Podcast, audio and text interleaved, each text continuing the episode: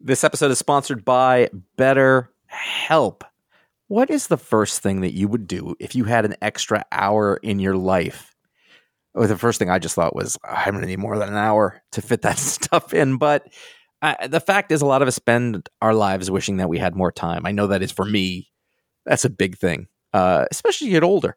um, and the question, you know, time for what? What would you do? Would it actually make you feel better? What is it that you feel you're missing? In order you know that that would make it better um, and and one of the ways to sort of help figure out that out is is therapy it can help you find out what matters most to you so you can do more of it or focus on what it is that you're spending your time on that that maybe isn't giving you that that sort of fulfilling experience. Um, and it's interesting because a lot of times people talk about therapy or they talk about mental health or it's about uh, trauma or it is about, you know, like, like a, a, great amount of pain or anything. And those things are all very valid and everything. But also, you know, in some ways, there's stumbling blocks uh, there is sort of a, something indefinable that you're having a hard time getting to that maybe is stopping you from feeling as confident as you can, as good as you can. And you know, therapy uh, is is one way to go after that. If you are thinking of starting therapy, you can give BetterHelp a try. It is entirely online, is designed to be, designed to be convenient, flexible, suited to your schedule. You fill out a brief questionnaire, you'll get matched with a licensed therapist. You may switch therapists at any time you like for no additional charge. Learn to make time for what makes you happy with BetterHelp. Visit betterhelp.com slash ifanboy today to get 10% off your first month. That is betterhelp, H-E-L-P dot com slash ifanboy. This is iFanboy Booksplode, New Gods by Jack Kirby.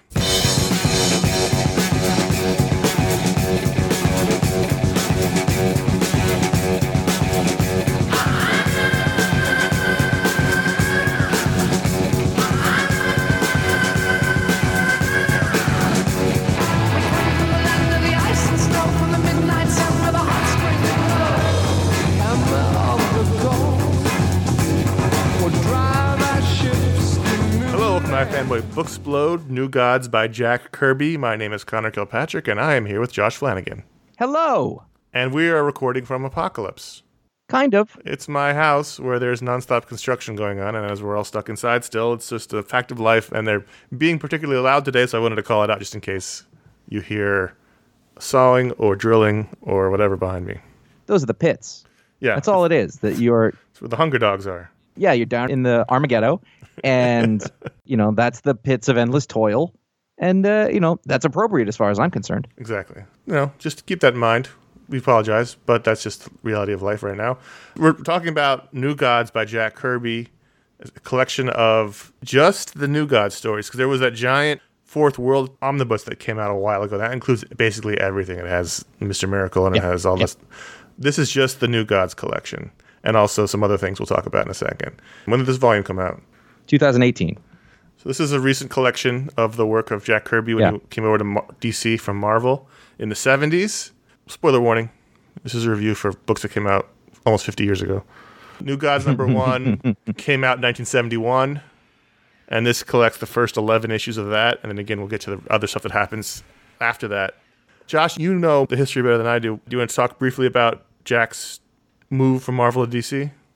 boy, I wish I'd studied for this because it's been a little while since I thought about it. But I, I mean, I think the idea is that over time he was getting a little more and more frustrated. Like his relationship with Stan wasn't great, you know, and he yeah. had just, you know, he wasn't getting the respect that he wanted to. And also, like, he would. For the money. Well, right. He was going to say he would continually complain about money.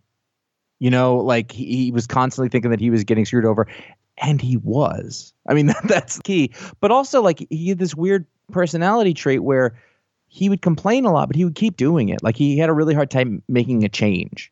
And so finally, you know, DC made an offer that was, you know, so sweet that, you know, he finally felt freed by it. And and you know, I think the idea at the time was that when he did that, he really was very happy mm-hmm. with everything that happened. But his his contract, I think, his contract was 15 pages a week.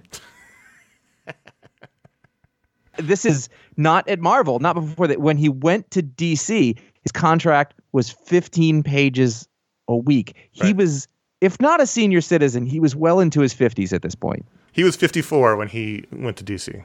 Right.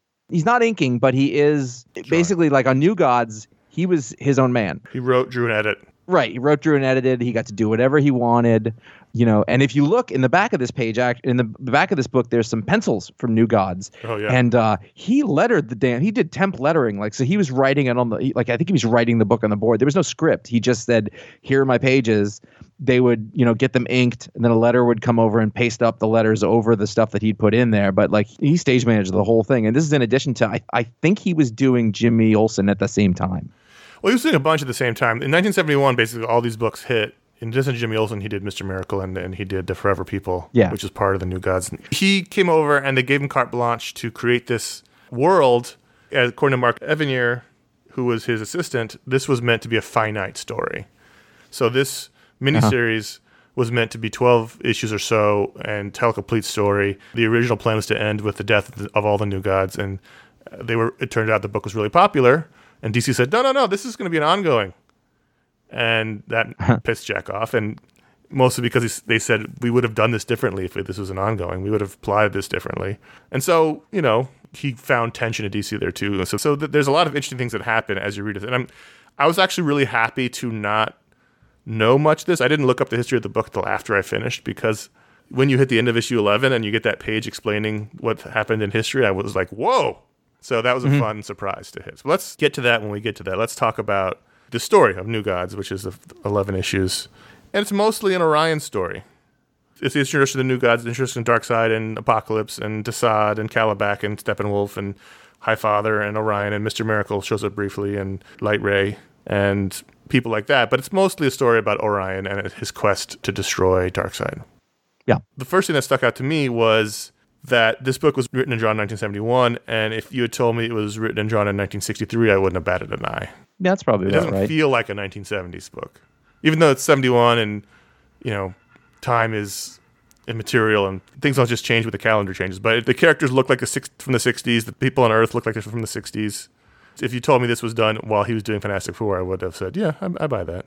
I mean, sort of like from a standpoint of like the style, but you know, if you look at those early Fantastic Four pages, he was I don't want to say holding back, but he may not have reached his full powers in terms of page layout and things like that. Well, early on, by the end of it.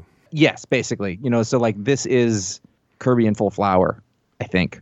And then also as you get to the stuff at the end, you know, from from 10 years later, it's, you know, a fading Kirby. Yeah. To a certain extent when it gets to the Earth, so it starts off there's battling happening in New Genesis and Apokolips, and then it ends up he ends up on Earth because you Dark, know what? Darkseid has stolen a bunch of Earthlings, and so Orion frees them, and they all end up back on Earth. And I just thought there's beehive haircuts. The men are wearing like these fedoras. You know what? Like, you're, you're right. You're absolutely right. In fact, as I was reading it, I think I, was, I it didn't occur to me because it felt like the Fantastic Four. Fair, yes, I see what you mean, Dave Lincoln. It's like that's the first Alan, mention of Dave Lincoln. Alan Davis now, who still draws everybody like it's the '80s. Like I was like, oh, he's good point. He's still very firmly in the 1960s aesthetic, which I'm not complaining about, but it's just interesting to, to, to note.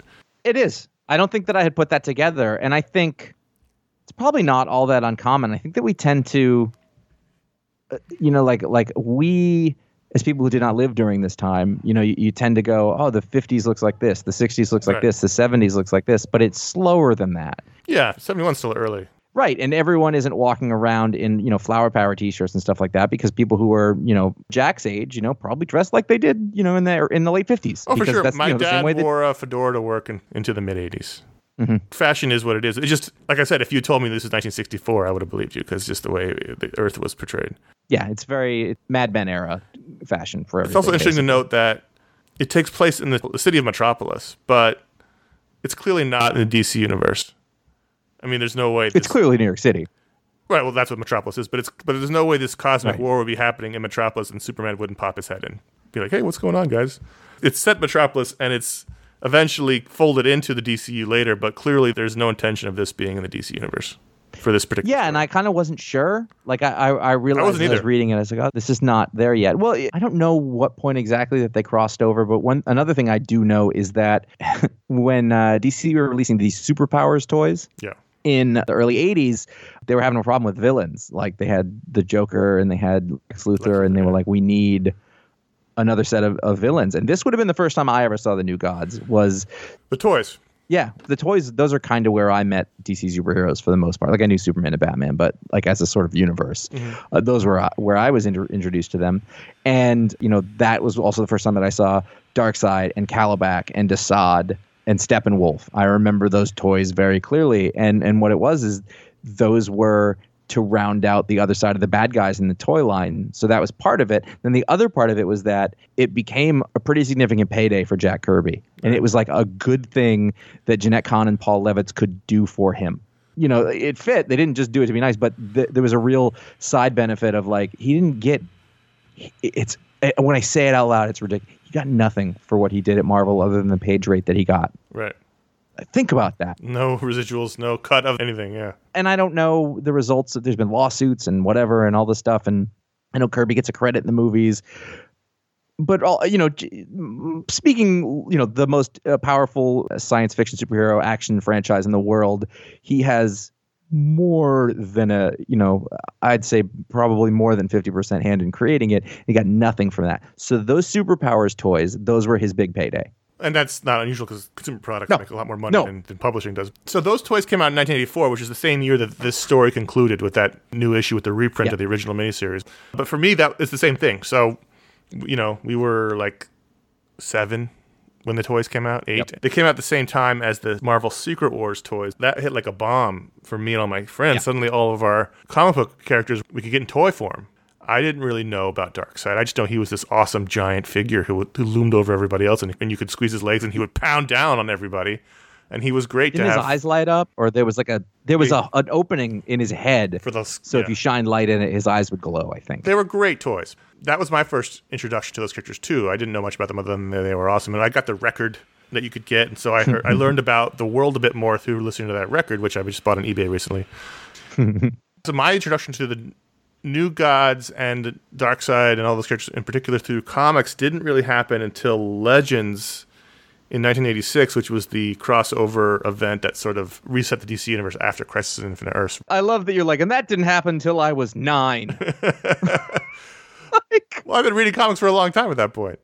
i know that you were a very advanced reader for nine actually eight given when your birthday is And then the year later, I was reading Dark Knight Returns when I was 10. So that was my introduction to the comics. don't shiv don't shiv There was a lot that went over my head at 10. a lot of Ronald Reagan stuff. Anyway, this is not about the Dark Knight Returns. That's when I first was really introduced to them in the comics was the Legend storylines. They were made the villains of that, and then later through Cosmic Odyssey, which came out a couple years later. But I had no idea who they really were. I, you know, obviously, I never read the, read these comics. This is the first time I've ever read this particular story, even though I have the omnibus. I haven't read through it yet. What did you think of this initial story, this 11 part Orion story?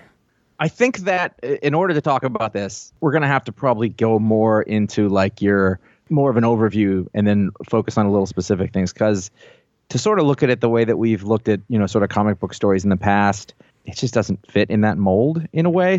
I, I kind of didn't know what to expect because it's funny because I had read about this. I've read novels about this, but I have not actually read this where you know they would talk about how how Kirby's writing was kind of all over the place and his use of bolding was just way uh, out of control and it would be on stuff that didn't make any sense and I found that not to be true at all. I found Yeah. it remarkably it was dated in terms of just sort of the bombast of what comics were in his mind and of the time, probably more of the 60s and the 70s as we were getting into he would have been out of place at this time, I think. You know, there would have been people who would have said he's the master, he's the king, he's the best, but maybe the kids who had just Well, gotten into sold. comics, you know. I mean, that's the whole thing was they sold well. Yeah. it was an audience. That's true. But you're talking about at the time when when in the 70s comics are starting to modernize a little as we slip from the silver age into the the bronze age. Starting. Slightly. I mean, it really doesn't Steve happen for another- Englehart, another Steve, 15 years. Steve really. There's a 70s thing. Starlin, you know, like it, it just they, a little bit. I didn't know what to expect in terms of that because I really had read that this was sort of scattershot and all over the place, and I did not have that feeling as I was reading it. Maybe there's parts where there was a lot, and I don't want to say it dragged on, but it, it just it felt very full. I think you and I both said it was like eating a very rich meal. Oh, yeah. eat some, like I got to sit back for a bit. I couldn't read more than four or five in a sitting. Yeah, and but in terms of sort of like you know, I I saw no problem with the bolding. Like you read it like it was written out, and I was like, this totally works. We jumped back and forward in time a little bit, which is actually you know, it's probably pretty advanced for him uh, to have done this. Like it, it it felt pretty fully formed, and I think I undersold Kirby's writing Mhm. or had it undersold to me because I thought I was like, boy, there's a lot here. He has a great command of language and how to sort of do these things. And I, I think what it doesn't have that Stan had, that Stan probably brought to stuff, was a little bit of uh, self awareness, a little bit of smirk, a little bit of irony that I don't think and a lighter touch, like the humor. Yes. Yeah. There are bits in here, but it's also very foreboding and heavy, which is I think works for this the characters. But Yes. Stan balances it out with a little bit of that wiseacre-ness, if I can use a modern term the kids like to use, the wiseacres. Don't be a bully rag. I'm in the headspace of this book. Sure. Yeah, no, I, I thoroughly enjoyed the first 11 issues. Yeah. We're, we're going to get to my dilemma over how to rate this book at the end of the show. It is uh, incredibly enjoyable. It's bonkers. You also get to see his collage work, which he uses a lot, the cosmic pages, especially with Metron.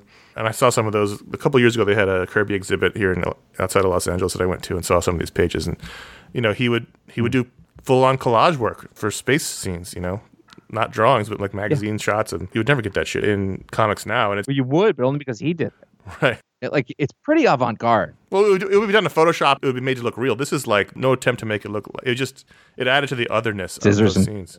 I think the humor in this stories came from the sort of strangeness of it. So I'm looking at page 88 on your digital reader, and it's it's just Darkseid lurking in an alley in Earth. It's a beautiful drawing of Darkseid. It's a close-up shot of him. The one where he's, I know what you're talking about with that. The one where like all of a sudden he's lurking in an alley, Yeah. like around the corner. yeah, and that's where the humor comes, not from he's meaning to have it happen, but just the strangeness of that, especially as you know, as we know Darkseid now, it wouldn't fit with him now. So he's got the crazy side eye. It's great. it's a beautiful drawing. It's a beautiful drawing. Yeah, the art is. in his first eleven issues, it's just it's just incredible.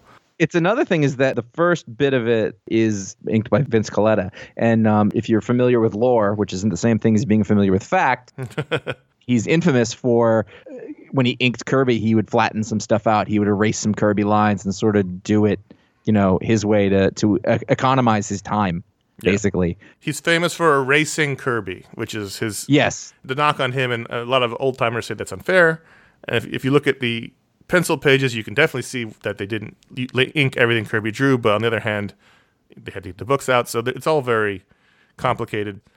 The inking drops off as the inkers change, for sure. yeah, The art flattens out. Yeah, and I think that there's a bad uh, effect of that to a certain extent, but I think that also happens with other artists, and you just don't even realize it's happening. It's just that in retrospect, we look back and we see that it's Kirby.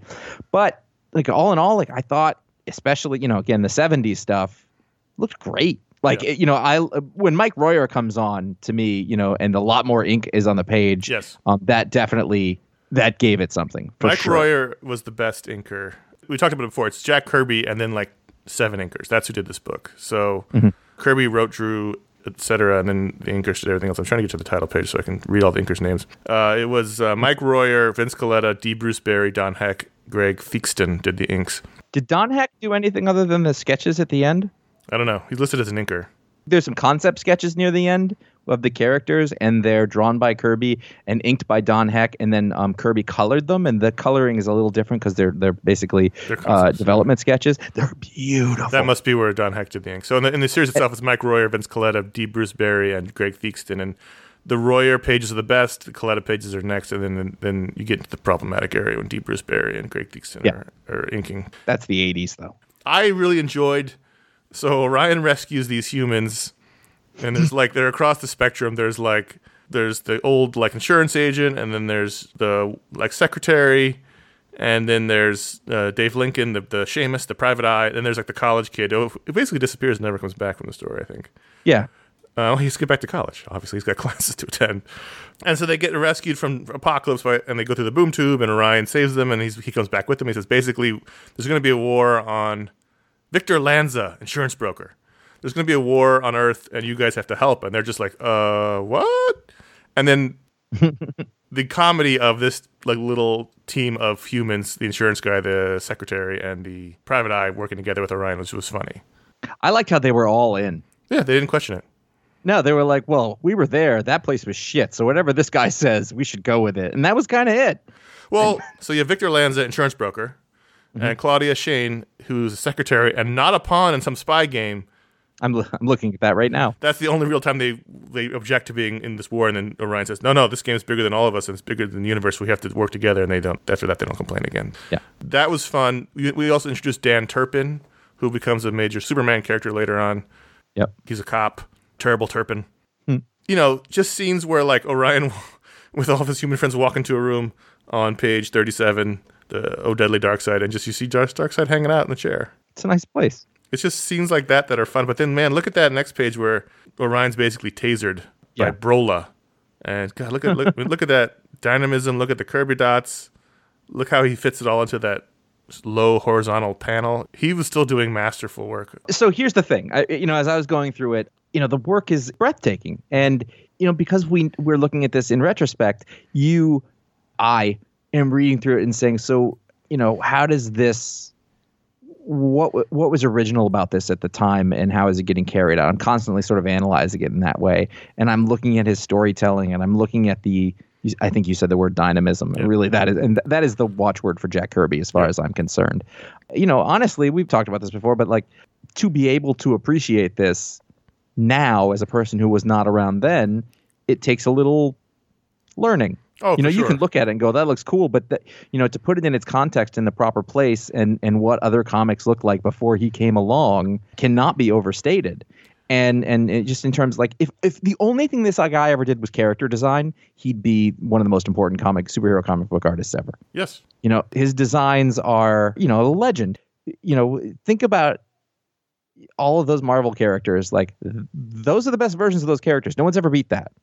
They just haven't. And, you know, they can update them a little as they go on here and there. But every time they try to redesign it, you're like, it's not as good. It- you know, when Orion shows up in a comic book right now, he looks like this. Well, he no, he did before the New Fifty Two. Oh, well, They fucked him up. Ugh. Yeah. You know, one thing didn't work, just so that it's not all. The one thing that's really weird is so Orion is Darkseid's son. Yes. That's important to know. And he grew up on New Genesis and not uh, Apokolips. So that you know, the story is that in order to maintain peace, High Father and Darkseid traded sons. So Scott Free, who is Mr. Miracle, he grew up on Apokolips, and he is High Father's son, and vice versa with uh, Orion. But Orion, when his mother box fails to disguise him, he looks grotesque and horrid. Yeah. But really, it just means he has a better haircut and bushy eyebrows. Well, yeah, I mean they give him they give him a really heavy brow, so there's like shadows, and he's got his, sometimes his face looks like it's been punched a lot. Other times it just looks like he's shadowy, inconsistent. there was an inconsistency with that, but a lot of times, like the, especially as we get into the '80s stuff, handsome Orion has the worst page boy haircut he ever. looks like He Man. he does. I can't. I don't remember. I remember that all the toys looked like that for a while, but and now it's clear, like oh, oh, the He-Man toys they were doing Kirby. Well, that's an interesting side note, and this is totally just off topic but related. Is if you've seen the Masters of the Universe film, the mm-hmm. only He-Man live-action film starring Dolph Lundgren and Frank Langella, that was meant to be a New Gods film. The script was a New Gods script, and they just re- mm-hmm. they just basically repurposed it for He-Man. If you watch it, there's a boom tube, and it's all the same. It's basically this story: the war between New Genesis and Apokolips goes to Earth, and they fight it there. And if you didn't know that, and watch that movie again, and watch it knowing that it's supposed to be about the New Gods, it's it is 100 percent a New Gods story. I wonder if Jack got screwed on that. I'm sure everyone did. I mean, they just took a script they had the rights to, and they said, "Well, rewrite that for He-Man," and they just basically Right. changed the names. Yep. So, uh, you know, it, it- basically, as I, I went through it, I kept looking, you know, at, at panels and poses and storytelling. And boy, the double page spreads in here are amazing as Metron is traveling through time. There's cavemen who are fighting, you know, like mermen looking dudes. That's, uh, let's see, what page is that? That's 81 on your digital reader, Uh-huh. you know, and then they go into the cosmos and there's all the Kirby dots. It's just like every page there would be something where he would be trying for lack of a better word, like there's an effort. Maybe it wasn't hard for him or whatever, but there would be something interesting. Like he didn't take the easiest road. Just how somebody's flying at the camera or some weird pose or angle or looking at, you know, everything had something where, and it was super melodramatic. Mhm. And that's important. That's a big part of it, you know, and everything that came after it that had been sort of made cool, but using the tricks that he had, it still starts here. I want to point out something from what you're talking about. This is in the issue uh, where Metron is highlighted. So in the in the modern comics, we've seen the source wall, and it's basically a been a giant wall. You know, there's no metaphor there. It's a fucking wall in space. the idea is that the gods who have died are placed in the wall. And so usually you've seen like they're sort of sort of stuck in the wall and in, in the, the Christ pose, and they're sort of uh, part of the wall. But here we, we see the source wall. It's it's not that yet. He hasn't really figured out what it is. There's a double page spread, and I'm gonna say something crazy, and you might think it's crazy. And people listening might think it's crazy. This might be the best page I've ever seen drawn in a comic book. I looked at this. Can you give me a number? I'm gonna give give you one second. I'm I'm just teeing it up. I looked at it for a good five minutes, and then went back to it many times. It's gonna seem crazy to you because it's not that complicated, but I was stunned by the page 104 on your digital reader. It's where Metron arrives at the source wall, and there's a giant god that's basically strapped to an asteroid, which is, I guess, the source. Oh yes, yes. I don't know what it is. It's the it's the foreshortening. It's the way that the god is portrayed on the wall. It's the detail. The scale. If you look where Metron is, Yeah, the scale of it, the scale of the god. It. I've never seen anything like this done this well in a comic. And people might look at this and say, "I don't know what the fuck he's talking about," and I don't really know what the fuck No, I'm I- talking about e- either. But I think this might be the best panel I've ever seen drawn in a comic book. I don't know that I had that exact phrasing, but I did stick on it. And and what what I was thinking, I was like, that's the most Kirby Yeah. that this book got. And it, you know, like in, in you know all of his shapes. You know, look at the way that the fingers are shaped; those sort of blocky mm-hmm. rectangles that are sort of really close to us on one side. The fact that you know the the cosmos of the dots and everything is roiling off to one side. You know, Metron is tiny. It's a god strapped to a you know strapped dramatically to this this Look at his feet. His feet are not really detailed. They're sort of implied, sort of mm-hmm. impressionistic. Like there's a lot of things going on on this page. The colors great. There's bright purples for this, and then there's the orange and the, and the yellow for the, the the roiling fire or whatever that is over there, and the green of the god against this the gray of the his imprisonment and the black rock. It's just, man, I just I looked at this page. There's a lot of artistry going on in this Oh sure. I can't imagine being a kid and turning the page to this double page spread. You can feel like you can reach out and touch his hand. And not in a photorealistic way, but feel like you can feel it. This chunk that comes after this, which is all the stuff in the ocean mm-hmm. with the, the deep six, I think. Through the next issue, like there's giant sea monsters, and let's mm-hmm. you know we want to talk about eh, scale is something that he did really well. It was really fun to look at, and also just like I'm not like a big monster fan, but God, he drew the best monsters. He, drew the best monsters throughout throughout this whole thing. You know, there's just you know just scary alien tortured creatures Yep. and they're sort of constant and and you you honestly get so used to them that it's difficult to take in like how much creation is being done like I think of all there's like there's a new design on every page Yeah. and whenever there's a double page spread there's not a wasted double page spread in here like if kirby goes two pages or goes a full page like it's gonna be something It means something in the story. Yeah. Yes. It also just like it's something real good. You know, it's something to be. You know, if you're him, it's something to be proud of. Like he's, he's like, I'm gonna, I'm gonna smack you in the in the face. I'm gonna, you know, I'm gonna get your eyes with this. It's all over it. And and again, let's remember, he's 54 at this time. A lot of comic artists are slowing down at that point, and he has been let loose to run, and he doesn't have to hand it to Stan, and nobody else has to take credit for it. It's all him mm-hmm. You know, and he get portrayed as a bit of a sad sack. Poor me, you know, I shouldn't be treated like this. And then he keeps doing it.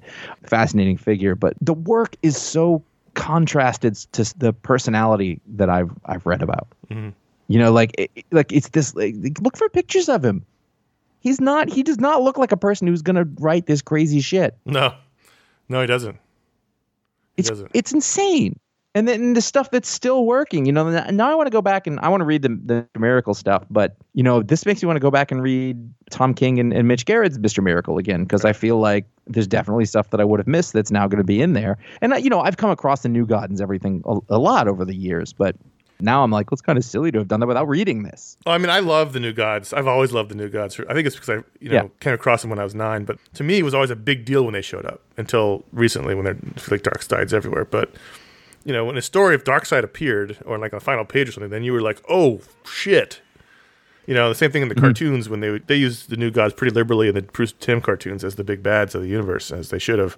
There was nothing better than seeing Superman able to be let loose against a villain. He can't punch Lex Luthor at full strength, but he can punch Darkseid at full strength Right. that was always fun. It made them scary because they were not easily rounded up for the police. And this is where this all comes from. But I, I want to make sure we're giving full credit here to the storytelling be, and not beyond the art because most everyone will appreciate the art, but a lot of people you'll will not be able to read these stories. And you have to be able to appreciate them for the time and the way they were done and how comics were. But I had no problem reading this book. I thought it was terrifically fun. it, it moved pretty fast. It introduced a ton of concepts, but you never really bogged down in them. Characters came, they had important things to do, and then they went. People got killed. They all got resurrected later on by DC, but you know, like Desaad gets killed, and you know, Mantis and other people get killed. Yeah, everybody kept dying. I was like, geez, that's uh that's quite a lot of killing. He meant this to be a, a finite story about these gods, and they were all going to get killed eventually. So I was surprised when Darkseid zaps Desaad with his Omega beams, and I'm looking at the page now on page 106, in which Turpin's just going to town on that sandwich, uh, while Dave Lincoln tells him about Orion. Can we talk about Dave Lincoln for Yes. a little bit? My favorite part about Dave Lincoln is that they kept saying Dave Lincoln, like full Dave Lincoln. It's like uh, in Perkins or something Right. like that. Right. And then later they stop saying Dave Lincoln, but you keep having Orion and uh, uh, Light Ray just say Dave, and it's really funny to have these really like everything they say is overwrought and is you know everything is bombast at the end of the world, and then the word Dave is com- con- contrast that completely to it, and it made me laugh every time. And it's funny because I was do I was posting pictures of these on Instagram because it kept happening. But like at one point, you know, Dave kind of tricks Orion into meeting with the cops, and then. You know, and, and Orion's like, it's fine, don't worry about it. And it- because it turns into a thing. He's he was he was trying to help him, and it never turns into, uh, you know, like he doesn't he doesn't go after Dave. He know Dave's a good guy. Dave's just trying to help. Dave is trying to help, and Dave also cool as shit. Like Dave's got real Don Draper energy going on. He's a PI, you know, as the cops mm-hmm. derisively call him, a shamus. I was a little surprised reading through this that, and all of the data mining that comic creators do now, you know, they love to pull out old characters from the past, and I'm surprised Yep. that Tom King hasn't pitched a Dave Lincoln 12 issue miniseries because, like, he would be a great Wow, you're right. PI character to show up in the DC universe. Like it's amazing that like Rucka or Brubaker never did one during all that time. You're right. I had him come as, a, as like a supporting character in the Superman book or something, but like, he's a uh-huh. great character. I like Victor Lanza, who is the uptight insurance salesman, but also pretends to be like a mobster when it's needed. And mm-hmm. He's fun. That was really funny too, because afterwards he's like, I was terrified, but he did it because it was the right thing to do. But then eventually, those characters sort of fall by the wayside. Dave Lincoln pretty much stays there for most of it, and and Yep. Claudia shows up to sort of encourage Dave Lincoln or pat him on the back. But you know, then we start to get toward towards the end. It becomes more about the the new gods, and there was a little little side story about Forager, the bug, who Yep. I knew from Cosmic Odyssey. Who was part of an underclass race who are not seen as human, and the even New Genesis doesn't see them. You know, Orion treats them horribly. I read about the end. There's in the, there's basically the the who's who pages, Yep. and the idea was that Darkseid seeded like he basically attacked. It was like bio warfare against New Genesis, and that the the organisms that he dropped turned into the bugs, which are not humans, um, and they're an underclass. And it's weird because you're right. Like there's a thing where like no everybody treats them shitty, and I was like, is this okay? Is it okay to do this this story? But I think that's part of it because, you know, New Genesis is supposed to be this idyllic place, you know, as mm-hmm. in contrast to Apokolips. But even on New Genesis, there's an underclass. You know, I think that that's got to be a commentary from Jack Kirby, who didn't shy away from social commentary. let's remember where he grew up and what he was, which is, you know, Lower East Side Manhattan, Jewish, Jewish immigrant, yeah. poor. Absolutely. You know, it was interesting too, is that I was looking for Jack's psychology in here, Mhm. for lack of a better word. And I, I don't feel like I saw a lot of it other than sort of his pure imaginative id. Right.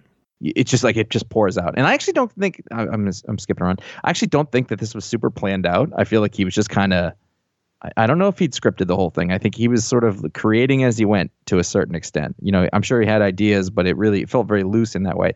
Anyway, uh, you know, so I was trying to find things that like spoke to his experience in the world, and I think that underclass stuff did a certain bit. He created a lot of African American characters who, mm-hmm. unfortunately, all have black in front of their names. But let's not forget that you know, like the character of the black racer who is in here is one of those weirdest concepts Yes. maybe ever. So you've got this Vietnam vet who is He's in a basically in a in a coma. He doesn't, you know, it's uh Johnny got his gun, you know, can't he see, hear, move, nothing. And he is got the spirit of the black racer in him. And when he is called upon, you know, he goes to somebody will die at the touch. And he has skis and he's faster. He can fly at the speed of light. Six Silver Surfer. Yep.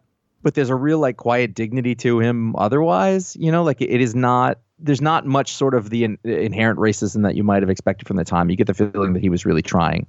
There was that, and then there was there was a bit at the end, and I think this might have been in the in the later stuff, uh, the '80s stuff, where it was a little bit of what it would have been like during wartime. Oh yeah, yeah, yeah. Jack fought in in Europe. He was in Bastogne. He was in some of the worst fighting, in the and there was a real edge to that stuff where like everything around them is war torn, and you know everybody's on edge, and they're sort of looking around, and nobody's. And I thought, oh, that's a little of him in there because he never talked about that stuff. Yeah, that was the Hunger Dogs graphic Yep. novel. So let's move forward. Sorry, I'm all over the No, place. no, no, let's move forward a little bit because we we could do two hours on Jack Kirby. We just yes, can't do two hours on Jack Kirby. so you get to an issue, issue eleven, and again, I'm flying through this. You're in the, you're in the late two hundreds. You're like two seventy five, two eighty of this four hundred twenty four page book. So Kalibak and Orion fought earlier, and now they're fighting again. And the Black Racer comes out of uh, the Vietnam vet because he has to go. He's got a, a, a god to take. He's death for gods. He, he takes you away to the source wall. And so while Kalibak and Orion are fighting, he's racing towards that fight. And so, so that's that's trouble. Even though in the before it happened, Orion was able to convince him otherwise. Meanwhile, Darkseid kills Desaad with his Omega beams, and then the Black Racer takes Kalibak, and so Kalibak is dead. And then Orion says there's a panel on page 289 uh, in the book, but 282 on the digital reader, where he, he looks at the camera basically and says, "And so it shall be."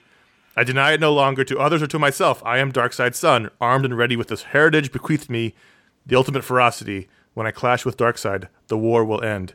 And that's it. That's the end of the series. that's the last you see of the New Gods for 10 years. For whatever reason, that's when it ended. And then you get the next page where they show um, an advertisement, uh, house ad the, in the 80s for the Return of the New Gods. And it says, Following the publication of Mr. Miracle 18 in 1973, Jack Kirby said goodbye to the Fourth World characters for over a decade. Then in 1984, a new reprint miniseries appeared that collected the 11 issues of the New Gods. Its sixth and final issue featured an all new story titled Even Gods Must Die that bridged Kirby's previous Fourth World stories with the epic finale to his cosmic saga, The Hunger Dogs, an original graphic novel published in 1985. And both of those uh, appear now. So he ends abruptly this New God story with with this declaration from Orion to the reader that the war will end, and then for whatever reason doesn't finish it. Finishes Mister Miracle a couple years later, and then nothing happens for ten years. It was very interesting, it is. and then we get the finale to this story. I mean, he went back to Marvel. I guess I don't. I mean, I don't know this. He did. He did that Captain America run, which is crazy, and Henry Kissinger's in it. So then we just we jump forward and we read the issue that supposedly ends the story, and that issue ends with Orion getting shot to pieces. That felt very much like a World War II scenario where he gets gunned down Yep. by a bunch of soldiers. But that this is the point where the book turns because it's ten years later. Now Jackson is sixties. The art's clearly fallen off. There's the inkers aren't helping. The art's very flat. A lot of the details gone. A lot of the lived inness, the the worldliness, the detail on those giant pages is not there. It took a turn for me at, at this point. It did, but the storytelling is still there, and then most of the dynamism is still there. The fundamentals are there, but the problem is what's on top of the fundamentals isn't great. That's true, and there's bits where you know the the faces are having a hard time holding together. There are still pages in here where the wow, that's really impressive, but it you know it's loosening. You know, it's definitely, and again, I don't I don't think the inking helped. It was probably very much of the time, and that they would as well let's let's spice this up or you know try to make it look more a little more modern. You know, like you know try to stretch Kirby over two eras. But at least, and I, I feel like we've been remiss not to point this out, at least the coloring in this book, right up until you get to sort of the, Yeah, the yeah, next yeah. bit Well, that's the next after this. That's the awful part. So yeah, D. Bruce Berry inked this final issue, and he also lettered it. This one here starts what you were talking about, where this feels very much like Kirby drawing on his World War II experience, because this is the Yep. final battle that takes place in the streets of Apokolips. You know, if you've seen any movie, World War II movie, it's it's like hollowed out buildings with tanks shooting at you know bricks flying everywhere. This feels very much like that. There's even a, I'm looking at a page now, page 289, where a grenade is tossed that looks exactly like a U.S. grenade from World War II. It just this Yeah. feels very much like Kirby drawing on that experience and working through it in a sci-fi setting. And you're right. The storytelling's here, the fundamentals are here. The story itself is still compelling. This is still a very compelling Yeah, no, totally. final chapter. It's just unfortunate because the artist dropped off and for various reasons, and it's too bad. But it, I still was very much into it. When Mm. Orion gets shot up at the end, I was like, "Whoa, shit!" And also, he draws Yeah. he draws Light Ray to look like the Human Torch when he's flying, which I thought was really funny. If anybody's allowed to do that, it's him. There's just some very intense battle sequences in here. I'm trying to get to the end where, you know, Orion and Darkseid are finally battling it out. They're shooting at each other, they're punching each other, and then Darkseid reveals his trump card where he says he he shouts now, and all these sh- soldiers pop up and they just blast Orion all to hell. And there's a even though it, the art's not great when he's falling, I thought it was very dramatic and emotional. When his body full of holes is sort of collapsing to the ground, I thought it was it was really well done. And that's how the story ended. Yeah, it's yeah. I like that he. I just, I love that. I, I love that like he got to do his thing and he did this. It's like David Chase, you know, like well, I'm ending there. You know, he just he just did the thing. You know what I was thinking the whole time through this is that this actually made Darkseid more interesting to me. Mhm. The fact that he was kind of he's a great evil character. Like he's a great Yeah. bad guy and that like he was just kind of a mid-tier courtier, you know, and he sort of in the background arranged you know all these bad things happened. The queen, his mother was killed, and he sort of set that in motion. And then he sent his uncle Steppenwolf off to go fight a battle that he knew that a he would lose and would set off the bigger war. You know, and that's how he could take over. Uh, you know, the machinations of that are, are really yeah, I, fun I'd to forgotten read. about that. I think eventually I'd read about that, but to see his sort of origin, where he comes from, just oh, it's the son of the queen. That's Darkseid. He looks he looks real evil, but don't worry about him. Yeah, I mean, it was it was kind of in contrast to the way that he's drawn. Actually, you his know, name wasn't even Darkseid. It was whatever his real name is at the time Right. when he was the in the court. Yeah, that part was really interesting. He is a great character. He is one of my favorite all time characters. And that look, that look for Darkseid that Kirby created here lives until 2011 and New 52 happens. Yep. They changed the look up, but you know that look lived from 71 to 2010. So that's a it's a classic look. So now let's talk about the Hunger Dogs, which is the graphic novel, which was unusual because comics didn't. You know, if you even look on the cover, it says graphic novel number four. So it was the fourth original graphic novel that DC had made in 1985. It came out. It's not comic sized, so the pages here are about three quarters sized. But it seemed like it switched. Like there's some pages that were the full page though. It was throwing me off. I think that was just the, um, like the title page that they added in for this edition. Okay. But well, yeah, but there was a, a couple of story pages. Oh, you you're right. go. There's a couple of bigger ones. That's weird. I don't know why. That Yeah, yeah, and it would go back because I'd notice that they don't fill the whole sheet. There's a bit of white space at the bottom, and then there would be a couple of pages where they did fill the whole You're thing. right. That's bizarre. It was very bizarre. So this book comes out in 1985. This is his wrap up to the New God saga. He wrote and drew it. It was inked by D. Bruce Berry and Mike Royer, so the good inker and the bad inker. Hmm. the problem is Greg Theakston. He was an ink reconstructionist. They clearly had to go back and re-ink some things that they didn't have the pages for, and then it was recolored. And if you've listened to our show, you know we are very much against the modern coloring of the classic art style, and that is no different here. I mean, uh, there's it's just it does It's not. worse. it does It's not work. Even worse. Yeah, and it, the first part of it just looks so good. Like I don't, I don't know how, I don't know how they reconstructed the art. I can't imagine there was a pristine colored No, master around. So I think that they probably had to recreate the colors at least for the reprint, and they did it. You know, this is what they would have wanted the colors to look like if they had the technical printing ability to, you know, and that like their paper wasn't cheap and whatever. That's what it w- would have looked like. Until you get to this last story and like, no, let's put some some texture in. The, you don't need to.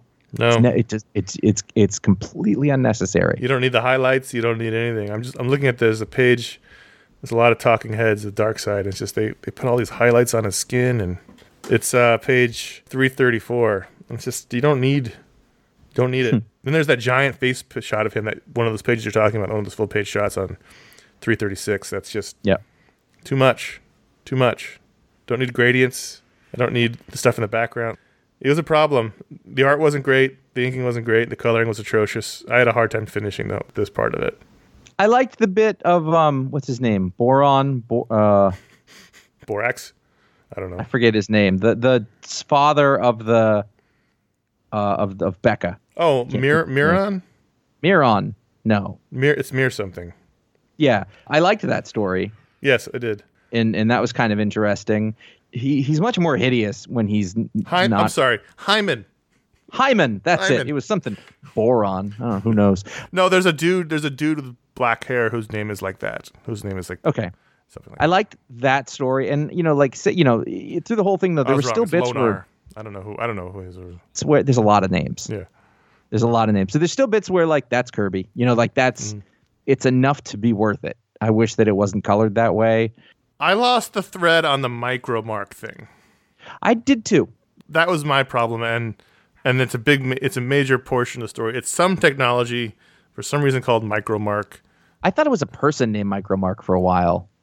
Like there was a little tiny mic. They were making these Mark. micro mark bombs, that, and eventually they blow up New Genesis with them, and it was very. I had a hard time following that particular bit. It was like some offshoot of Mother Box technology. Yes, but you know what's interesting though is that the, the ending of the story though is still basically that like Orion gets away, Himon, you know, sacrifices himself, Yeah. and and it clearly looks like you know Bekka and Orion are going to have a future. But then at the same time, New Genesis uh, Highfather just does an end around. He's like, I'm going to blow my planet up, so you have nothing to hold over me. And they're all in um, is it the Super City?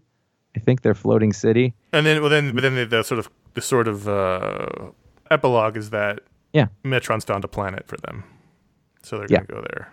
you know that was great so Yeah. like you're right in the middle there was it was a little confusing but also i was like yeah it's a war there's a bunch of shit going on it doesn't really matter it's a threat you know i can give a lot of slack that i might not give other books you know but i thought that the last couple of pages were fantastic Well, 381 is an incredible double page spread. That's all almost all uh, collage.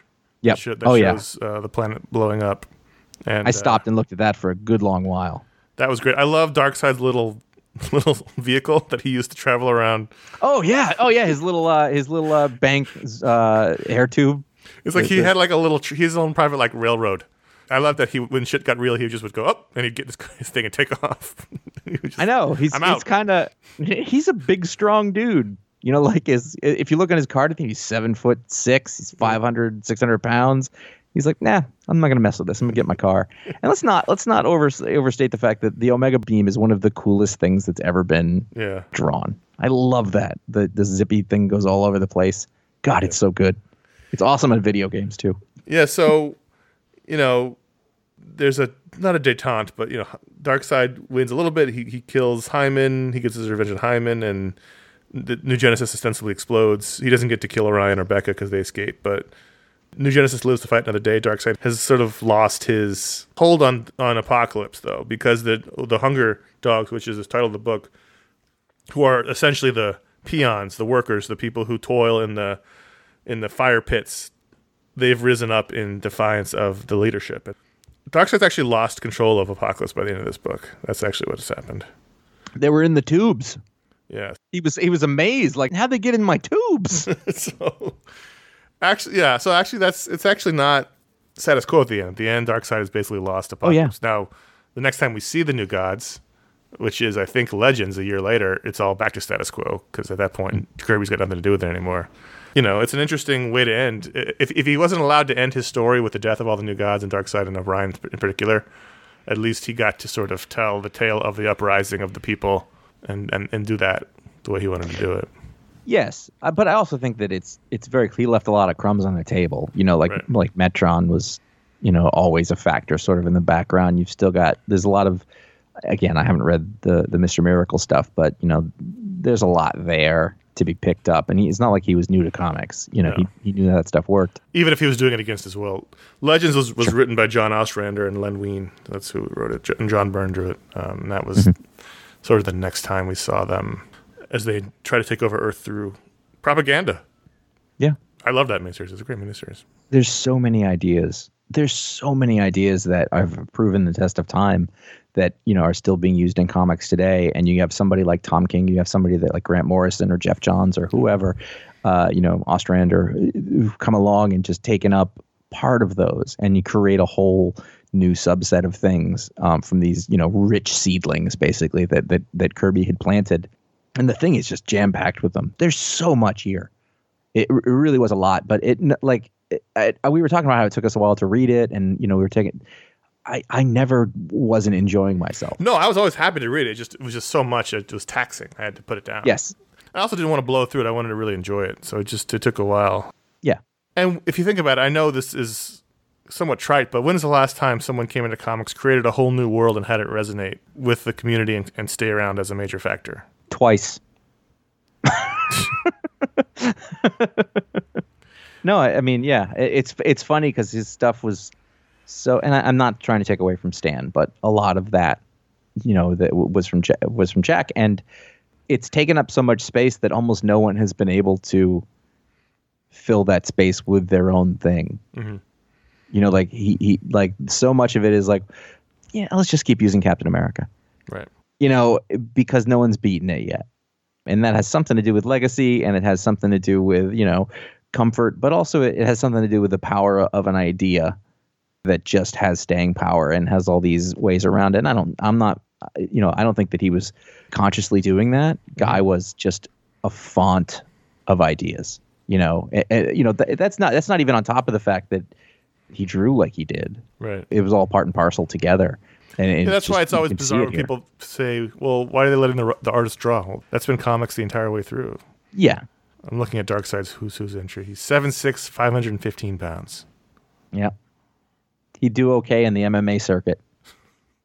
That's even without the Omega beams. So I love yeah. that idea though that you're right. Like he's like the one guy that Superman can just go to town on. Yeah. I like that. Well, I remember the end. If you recall, the end of the Superman animated series ended with him fighting the new gods.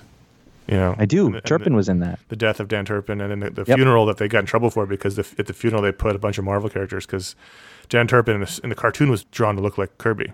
Yep, I do remember that. I don't know if I knew it at the time. Right. Oh, there's no way we would have known at the time. And so then at, the, at his funeral, when the character died, they had like the Fantastic Four and they had a bunch of other characters and in, in, mm. in civilian clothing, but it was clearly them. And and then a bunch of people from history and real people, and then they got in trouble, so they, they never actually aired that again. It's amazing that the legacy of the of the imagination and the work, and he came to DC and created a whole new world for them, and it's sustained itself to this day to the most recent, most acclaimed work out of DC Mr. Miracle. It's still incredibly relevant, eh, despite how much they try to mismanage the properties. Yeah. Yep. Absolutely. So, what's your what's your big takeaway? I guess. And and and and what is your how how would you approach a rating that we're supposed to do by contract? So the rating was tough for me. I I'm just gonna get into it. I settled on a four star out of five. Hmm. The first bit, the first eleven issues is five stars, and then for me, the second part of the book is three stars, and so the average is four for me. That's how I came to it. Okay. I can't give it five all the way through. Just, it's just because I'm rating the the volume, and the volume includes the terrible coloring. Mm-hmm. I'm not rating Kirby four stars. I'm rating the way it's presented, the bad inking. Mm-hmm. And look, the art's not great in the second half. He's getting older, and it's not as good as the first half. It's just I'm trying to be as object- mm-hmm. objective as I possibly can. If this collection ended with Orion telling me that the war would continue, then I would have given it five stars. I consider that I was going to just write to you like, what if we just stop here? Well, because the one thing is very pure, like I've got this story I want to tell. Right. And then after that is Jack, can you keep telling the story for us? And he's like, okay, because he, you know, dude wanted to work. Right. Dude wanted to work. You know, and it doesn't mean that it was necessarily bad, but it wasn't the same thing. Mm-hmm. Yeah. I, I mean, if I'm not going to go five, I'm going to go four point seven five. Okay. And that's totally fair. Yeah. I mean, it was a, it was a delight. I am disappointed that a younger me wouldn't have been able to appreciate this as much, but I'm glad that I actually didn't read it until I could. Right. If that makes sense. Like it, you know, like it, you know, it would have been wasted on me at an earlier time. And I just love that you know, you can you can read about Kirby and you can hear about him and you can have people talk about him and you know, anybody anybody who really has spent a life in comics and knows a lot about it, you know, he, he cannot be overstated. It cannot be overrated, and I love that the work holds up to that. Mm-hmm. You know, it's just it, it just is, and it's it's very present. It's very you know, it's full of life and energy, and I and I love the contrast of sort of who he was compared to that. I think it's super interesting. Yeah. This is terrific. Uh, this is totally worth reading. I'm really happy I have that omnibus. Although I think I believe I've, there's a page problem in that omnibus. I think that they printed some of the pages in the wrong order, but I'm glad I've got everything in that um, in that one volume, so I'll definitely be reading eventually. Mm-hmm. And this was incredibly fun. I was, I'm glad we did it. I'm glad this was our yeah. Blood selection for the month. Yeah, super fun. So check it out, ifanboy.com is where you can go. You can talk about this book there. Uh, we have our weekly Pick of the Week show, which we talk about the weekly releases. And we have our Talksplode show, which is Josh's interview show, which is the companion piece of this show. We have our monthly Media Splode show. There's a lot of shows happening at ifanboy.com. You can listen to them all there. And we'll be back in two months with the next Booksplode. And we'll let you know as soon as we know what it's Short going to be. book. It's going to be short, though, uh, and sparse.